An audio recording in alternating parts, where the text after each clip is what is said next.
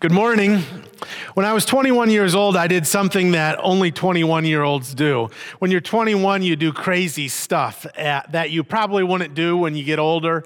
And your parents definitely wouldn't let you do if you were still living under their roof. And uh, what, what I did when I was 21 is I was sitting in my college dorm room, and my friend had come across a magazine that had this article about the world's largest roller coaster. It was a roller coaster uh, at Cedar Point Amusement Park in Sandusky, Ohio, and it was called the Millennium Force.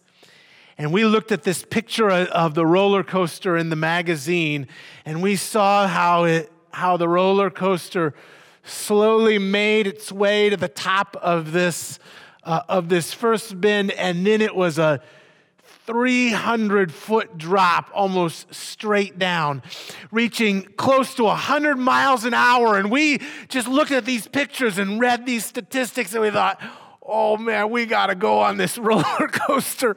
And so one of my friends, who's kind of the math major of the group, the math nerd, begins to calculate how long it would take us to drive there.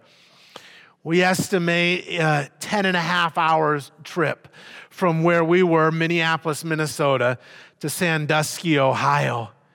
10 and a half hours. That means if we leave right now, we can be there when the gates open in the morning. So five of us pile into a old Ford Taurus. Three of us in the back seat and we drive through the night. Get there right before the gates open and make a dead sprint to the Millennium Force and we rode that thing over and over and over again in all the other roller coasters. At the end of the day, we're exhausted. I mean, we drove through the night. We went, we uh, rode roller coasters all the way until they kicked us out when the gates closed.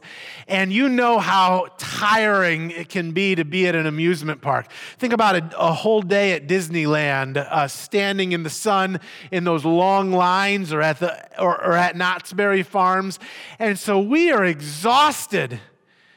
And now we've got to drive through the night to get back to our uh, to get back to the campus. And uh, I don't know why I did this, but I said, I'll take first shift. I am a terrible night driver. In fact, uh, Chelsea knows this. Uh, whenever the sun goes down, basically she's going to drive. And I went into the ditch one time because I fell asleep at the at the wheel. But uh, and so I'm a. I don't know why I chose to be the first shift driving other than I thought, well, let me just get it over with and then I can sleep in the back seat the rest of the way. We're 45 minutes down to down the road and I'm doing these these types of things. I'm falling asleep. I can't keep my eyes open and my friend looked at me and says, "Corey, enough is enough. Just sleep. I'll drive." And so I climbed into the back uh, seat of the car and uh, and began to doze off. I must have been half asleep and half awake because I can remember uh, being able to see what was around me and, uh, and yet I was partially asleep. I, I was dreaming that I was still driving, and we were approaching a toll booth, and I remember freaking out. I, I was yelling, I can't control the car! I can't, we're going to hit this toll booth. And I'm yelling. And finally, my friend uh, who's sitting in the passenger seat simply turns around and places his hand on my knee and says, And that's okay because you're not driving. and that was enough for me. That's all I needed to hear. Oh, yeah, I'm not driving anymore. And I closed my eyes and fell asleep. Today's sermon is about worry. These times in our lives when we worry, we're, we're freaking out because uh, it feels like our lives are out of control. And we worry about all kinds of things. What do you worry about? Maybe you worry about your finances or your health. Maybe you worry about uh, your kids or, or, or being able to go out on that date that you want to go out, out on. Will you ever get married? You worry about your job. You worry about the job interview. You worry about uh, you worry about what other people think of you, and we and we worry, worry, worry. In fact, this is, seems to be a common problem in our society. Being American is almost the equivalent of being a worrier. The WHO, the World Health Organization, has noted that America is the most anxious country in the world. One third of Americans suffer from an, a, an anxiety disorder at some point in their lives, and young adults are the most anxious of all. According to this study by the WHO, half of millennials report that they have lost sleep or lain awake at night at least one night each uh, during the last month.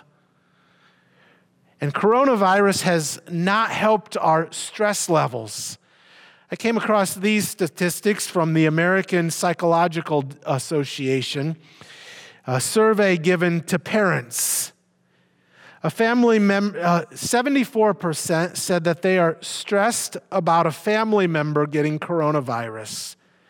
74% also said stressed about the government response to coronavirus. 74% about the disruption of their uh, normal routines. Almost the same amount, almost three quarters percent about getting coronavirus, or, and 71% about, uh, their, about distance or online learning for their children. Again, I go through the, I may I go through these more quickly. 70% about their basic needs, 67 about self-isolation, 66 about healthcare services, 62, 63 about missing out on major, major milestones. And all that to say that we are living in frightening times. And yet the Bible tells us do not worry. In Luke, 20, in Luke 12, 22, Jesus says, uh, Then Jesus said to his disciples, Therefore I tell you, do not worry. Part of me wants to say, come on, Jesus, don't you know the, uh, the you said that almost 2,000 years ago. And in 2020, uh, surely do not worry can't apply to us in the same way. We're, we're living through a pandemic right now. And yet this, and yet this, these words from Jesus are not a suggestion or a, some good advice to apply here and there when we find convenient. Do not worry is a command. It's an imperative in the original language, Greek. Do not worry uh, is not a uh, do sometimes, it's a command for all times. This is, uh, worry is not a must do. Not worrying as Christians is the must do. We are to live lives that are free from worry. And I'll admit that's easier said than done. But this is the life of a follower of Jesus to take his teaching here seriously and to live a life without worry. And so let's look at Jesus' teaching on worry. It's found in uh, Luke 2, starting in verse 22, and we'll be going through verse 34. It opens by saying, Then Jesus said to his disciples, Therefore I tell you, do not worry about your life, what you will eat, or about, uh, or about your body, what you will wear. Let me, let me just pause there for a second and make an observation. The first thing I might note is that the things Jesus tells us not to worry about are very basic things. What you're going to eat, what you're going to wear, these things that are, that are kind of necessities in your life. But Jesus doesn't say about what you're going to eat right now in the moment. What will you eat? What will you wear? Eat, uh, what will you wear? Jesus places worry always in the future tense. You see, we can think about our lives as three points on a line. There is obviously the past, and there is the present, or I mean, eh, there is the present and there is the future. When we fit, when we place our minds on the past, what happens is that we that we get filled with regret. But when we focus on the future all the time, what it leads to is anxiety. And Jesus is going to challenge us to live a life free of worry, means to live in the present. And the result of living in the present is we learn to live in a state of trust in God and gratitude towards what He has given us. And it really leads to peace. You see, if we spend all our time thinking about the past, we'll live in regret. And if we spend all our time thinking about the future, we're going to be filled with anxiety. Our challenge this morning is to live in the present.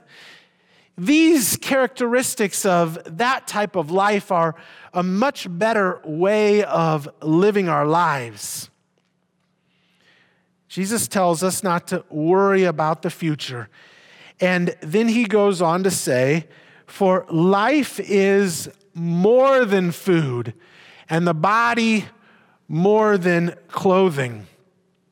I'll have to admit, when I see the, this verse, I think, you know, food and clothing are not my normal concerns. I definitely have enough food to eat, as you can obviously tell. And, uh, and, I, and I have more clothing than I uh, care to admit. I could probably go through my wardrobe and not repeat it uh, for several months. And this is the way we are, and yet, our, and yet we worry about our lives and the things that seem to be so central to our lives. Whenever I'm preparing a sermon, it seems uh, to be that I uh, struggle with the topic of that sermon during that week. And this week was no exception. I hate to admit this, but this has been a week where I have struggled with worry in my own life. Earlier in the week, uh, I, was, I was just almost getting overwhelmed with anxious, with anxious thoughts. And, I, and so I went into the house. I said, Hey, Chelsea, can I talk to you? And, and the kids are home and they're doing their schoolwork. And we went into the bedroom and, and uh, I just began to pour out all of the things that were weighing on my heart. And, and, and I wish that I could say I did it in a rational way, but here I am griping and complaining and fussing about all kinds of things. And Chelsea finally turns to me and she says, Do you enjoy being hard on yourself? And I was like, ouch. that, that hurts a little bit. Do, do we enjoy harming ourselves? Because worry is not doing us any good. That's what, that's what Jesus is saying here. Uh, life is more than food and drink and more than clothing. And, and yet, these are the things that we fix our mind upon, and we can't change all of it. We can't change any of it. Paul says it this way in Philippians 4 the Lord is near. You know, notice here that, that Paul is drawing us into the present moment. The Lord is, is here right now. Live in the moment. Live with the Lord's presence in our minds. Do not be anxious about anything, but in every situation, by prayer and petition, with thanksgiving.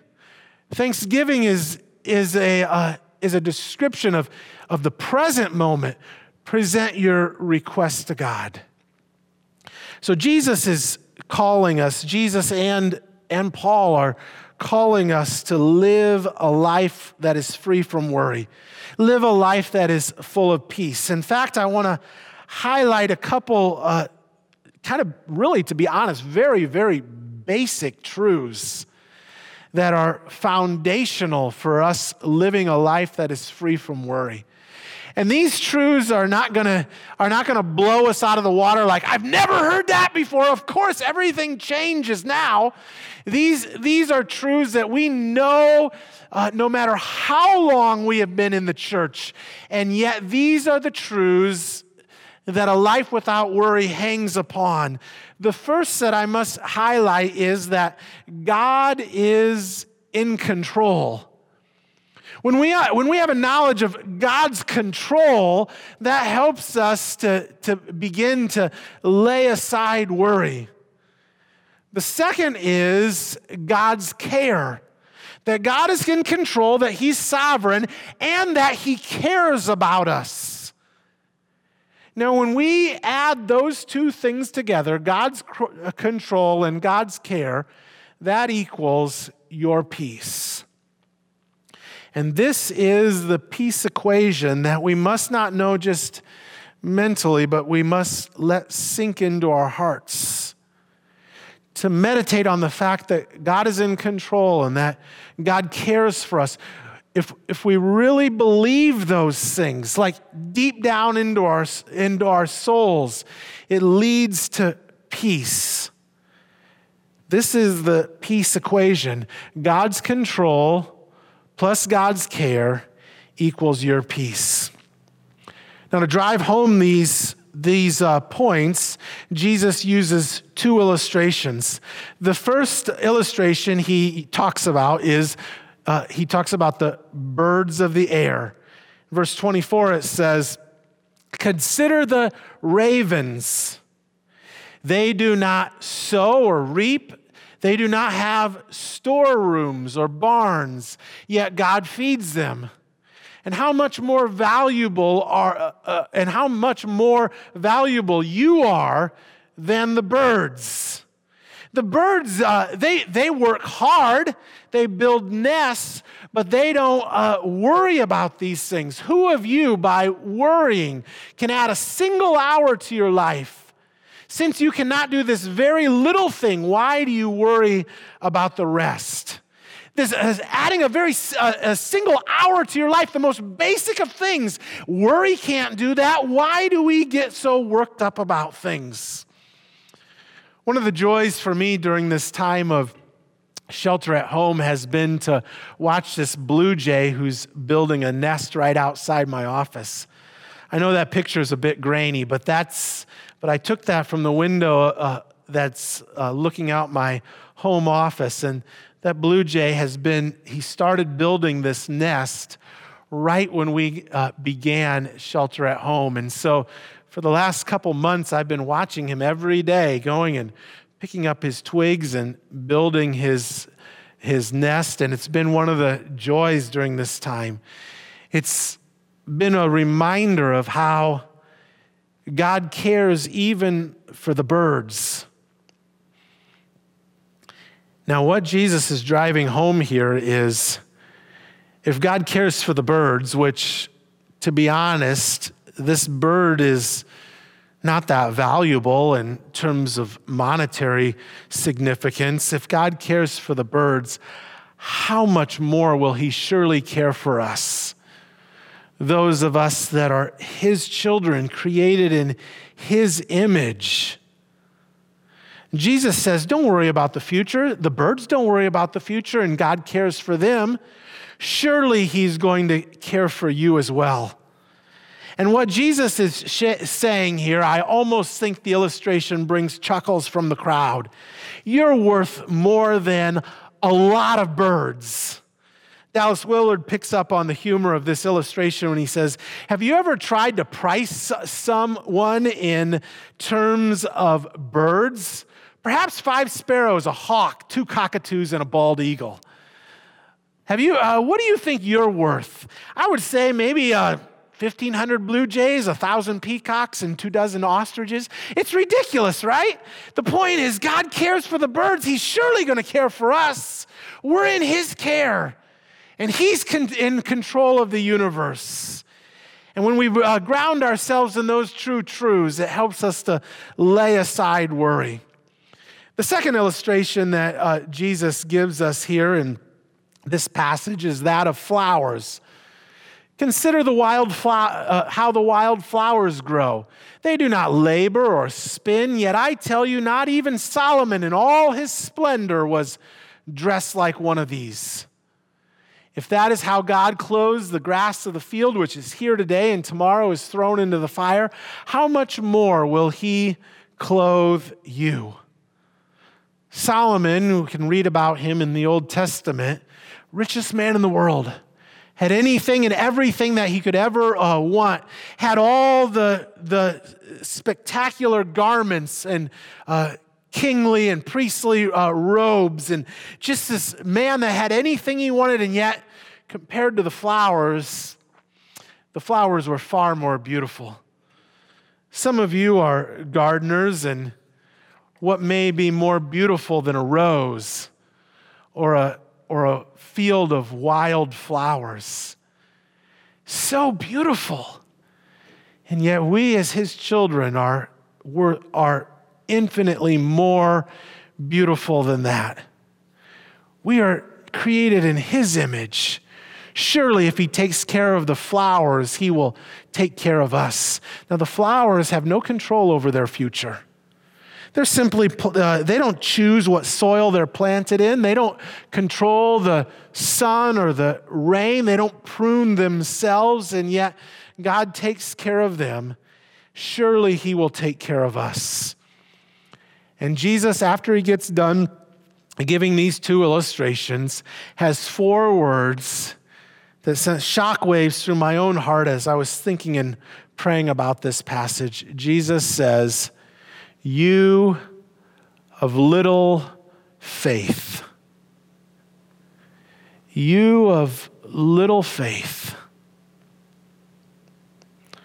How many of us, when we examine the worry in our lives, would be uh, touched by those words from Jesus? You of little faith. Again, we know intellectually that God is in control and God cares for us. But we, do we believe that in our hearts? Do we have faith? Do we really trust in God? When we look at the worry of our lives, would we be described as someone of little faith or of great faith? Unfortunately for me, I know that far too often I would fall into the camp of those with little faith. But let me assure you this morning things are not just better than you think, they are infinitely better than you think. Things will not just turn out well, they will turn out indescribably, inconceivably well. And it's been said many times lately, we'll get through this. But I just want to let you know that we're not going to just get through this. We're going to be, we're going to thrive through this. God's going to bless us so much. In fact, He's going to bless our socks off. I have no idea what that phrase means, to be honest with you. He's going to bless your socks off. But my grandma used to say uh, anything that was just incredibly great, uh, what, we were going to have our socks knocked off. And that's and as I was thinking about what we were going through uh, here lately, I just I just thought, you know, what's what's going to come of this is going to be so great, and God's going to knock our socks off. That's what I uh, read here in verse 32 when it says, Do not be afraid, little children, for the Father has been pleased to give you the kingdom, the whole kingdom, all of God's blessings, all of His goodness and His peace and His joy. All of, now, it might not always go exactly the way we want, but, but God is in control and He cares for us. It's pleased Him, it's brought Him great pleasure to give us the whole kingdom, all of his blessings. He's going to bless the socks off of us, he's going to knock our socks off. He's going to give us a life full of righteousness, peace, and joy. Romans 14, 17 says, For the kingdom of God is not a matter of eating and drinking. And we've been looking at Jesus' words this morning on how he's going to provide us food to eat and what we need for the body. But the kingdom of God is a matter of righteousness, peace, and joy in the Holy Spirit. This is the life of a Christ follower, a life full of righteousness, peace, and joy in the Holy Spirit. So may we receive that kind of life into our, uh, may we receive that kind of life from God a life that is full of righteousness, peace, and joy. May we seek after those types of things. Jesus said to seek after the kingdom.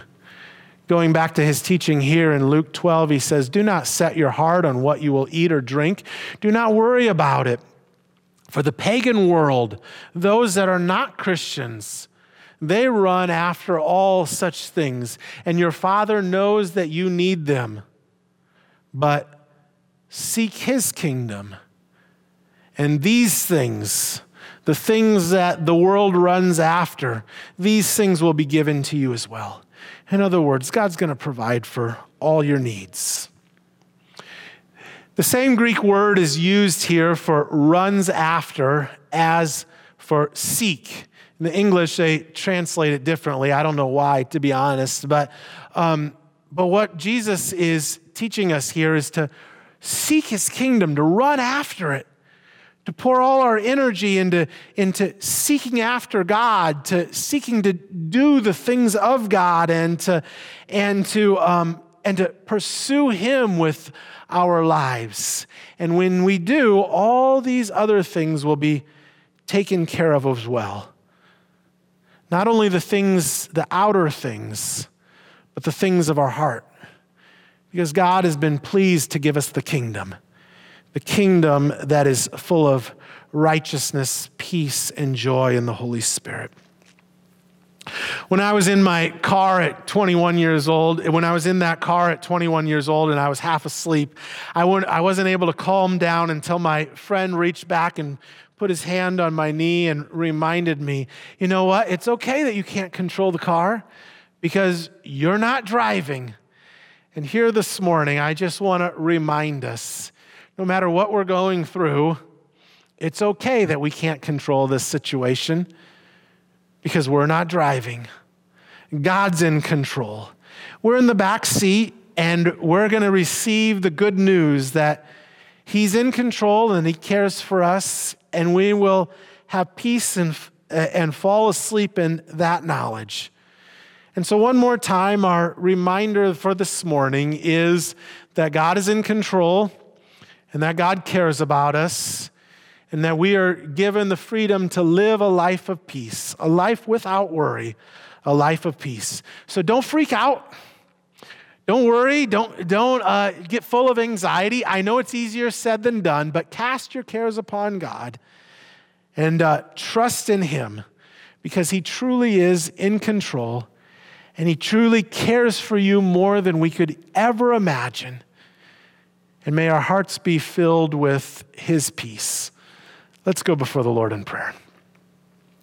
Father God, we just come before you this morning and uh, we just want to rest in the knowledge of these fundamental truths. That God, you are the King of the universe, that you sit on your throne in heaven, and, uh, and nothing that happens on this earth will uh, be outside of your control. But in fact, you are working out all things together for our good.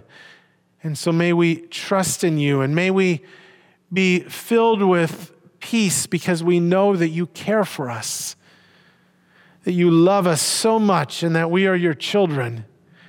And so, God, this morning I pray that we would be able to rest in those two fundamental truths that you're in control and that you care for us. And may you fill us with peace. We pray this in Jesus' name. Amen.